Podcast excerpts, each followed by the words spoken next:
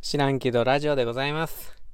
なんかね、えっとね、教員ならではのお話に絡めつつ、なん人のアイデアみたいな、すごい役に立った先人のアイデアみたいなのをね、紹介していこうかなっていうようなコンセプトにしていきたいっていう感じで続けていきます。うんとね、学級の中で子供たちによく話し合いをしてもらうことあるんですけども、今回議題は、お楽しみ会で何をするっていう議題だったんですよね。まあでもみんなが楽しめたらいいんですけど、一つのことをやるとなるとそうもいかないですよね。多少我慢する人が出てくるのが世の常と言いますか。意見はもうない？そんじゃあ、この中から多数決で決めていい？ってね。話し合いしきってる子がみんなに声かけたんですけど、出た多数決 いやしゃあないんですけどね。多いは正義みたいな、そういうのに慣れてきちゃってるんすよね。私たちって。うん。なんかそんなこと考えてたら、ちょっと思考がね、吹っ飛んできました。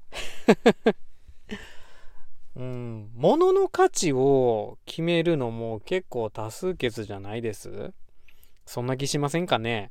なんか、たくさんの人が賞賛するものって価値がある。ね、ランキング1位の書籍は面白いとか、たくさんの人が使うスマホは使いやすいとか、多くの人が認めるブランドを身につけると気分が上がるとかね。これね、あのね、全部自分に当てはまっててちょっと笑っちゃうんですけど、もう高瀬ブランド大好き。あのね、悪いなんてね、決して思わないんですよ。あの、たくさんの人が渡って大丈夫なすり橋やったら、自分だって渡りますもんね。意味、意味わかる？うん、やっぱ多くの人が認めるものがいいものなのかなーってね。きっとこれ正しいんですよね。でも正しいからこそ落とし穴があるんちゃうかなって。うん。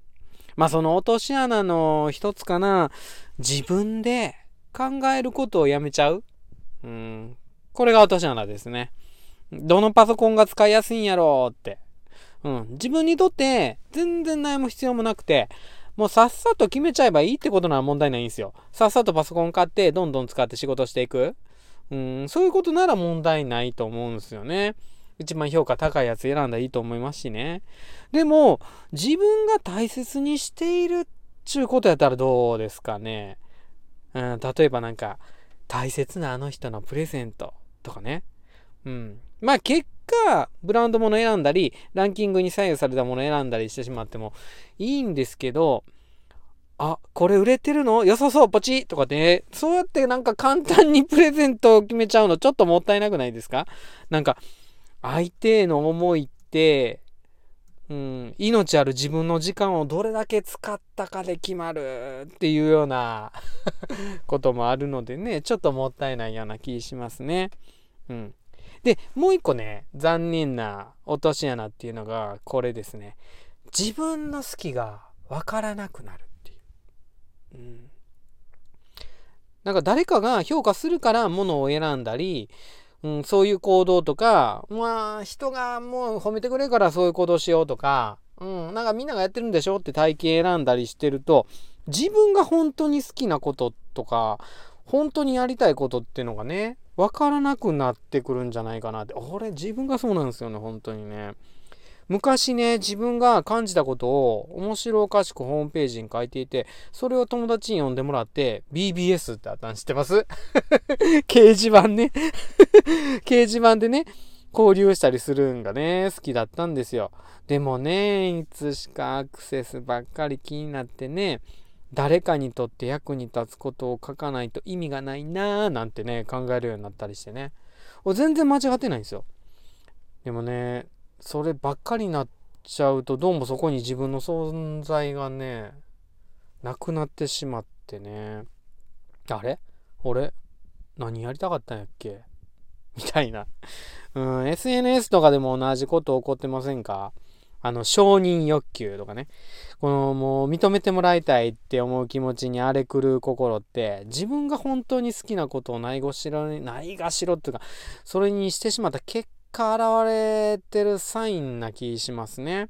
うん、本当に好きなことって全然人の評価とか関係なしに自分が好きなこと自分がやりたいこと自分が好きな相手なのだからつってやってる行動やと思うんですけどね。それがちょっと見えなくなるかなって。なんか一周回ってきたような気して。いや結局本当に好きなものを思い出す見つける第一歩って何なんかなってうんそう思うともう理由なく無条件で自分を愛することとかそういうのに尽きていくんかなちょっと飛んだ？でもそうなん違うかなって。うん。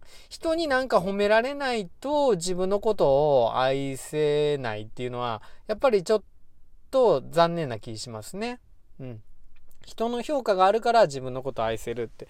それが自分の本当に好きなことっていうのは見つけにくくしてる。うん。誰かの評価なんか関係ないって。